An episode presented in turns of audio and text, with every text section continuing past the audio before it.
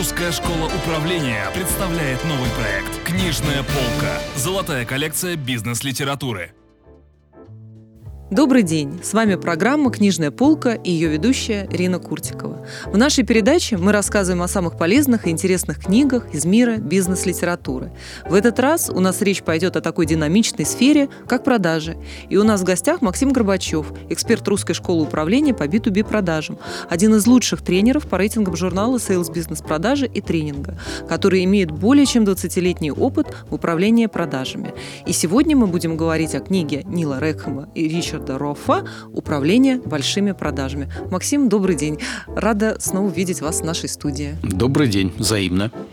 Книга называется «Управление большими продажами». А, есть ли разница между управлением большими и мелкими продажами? Эта тема раскрывается в книге? Да, безусловно. Собственно, этому вопросу книга и посвящена. То есть основное различие в том, что в небольших продажах э, работает такой принцип, как принцип производительности. То есть чем больше контактов, встреч, звонков сделает менеджер по продажам, тем больше у него будет продаж. Ну, потому что э, э, цикл сделки сделки короткие, и от э, активности продавца зависит в итоге тот результат, который он получит. В больших же продажах другая ситуация. Э, здесь работает так называемая результативность, как ее назвал Нил Рекхэм. Э, это, назовем так, качество работы с конкретным клиентом ну, если так утрированно сказать, можно там выбрать топ-50 российских компаний, там Роснефть, Газпром, всех их обзвонить в течение одного дня, но, скорее всего, вряд ли вы даже доберетесь до нужного для вас человека. Поэтому, назовем так, принцип, который он сформулировал в этой книге, применительно к большим продажам, это не просто работать больше, как в небольших, а работать умнее. Максим, давайте приведем для наших слушателей пример, что такое большая продажа и что такое маленькая продажа. Ну, как правило, как правило, маленькая продажа – это продажа, когда мы продаем очень простой продукт, ну, например, товары для офиса, канцелярские товары. Решение принимает один-два человека, и, как правило, цикл сделки он небольшой. Ну и канцелярские товары и продажа там а, в среднюю компанию – это вот яркий, наверное, пример такой продажи. А если мы говорим о больших продажах, то чаще всего, конечно, это продажи в крупные компании. Чаще всего это продажи э, неких решений или проектов. Ну, то есть, когда кроме товаров мы продаем еще и дополнительные услуги. Это э, сделки, которые подразумевают участие большого количества людей со стороны заказчика. То есть, это могут быть снабженцы, технические специалисты, финансисты и так далее. Ну, то есть, люди, выполняющие разные роли. Ну и, как правило, это естественно, контракты на большие суммы э, и решения, по которым принимается длительный период времени. То есть цикл подобной сделки может быть полгода, год, полтора года и даже больше. Максим, а какая основная идея данной книги? Собственно, основная идея о том, что управление э, в небольших продажах, менеджером по продажам, управление в больших отличается. Ну и, собственно, если мы говорим про продажи небольшие, здесь основной момент – это стимулировать активность продавцов, назовем так, стегать их кнутом, чтобы они делали больше звонков, больше встреч. А, в больших продажах основная задача – это, собственно, научить их думать и э, научить их стратегии продаж. То есть, как зайти в большую организацию через через каких сотрудников, как наладить контакт, как найти те там, проблемы либо возможности, через которые подать предложение.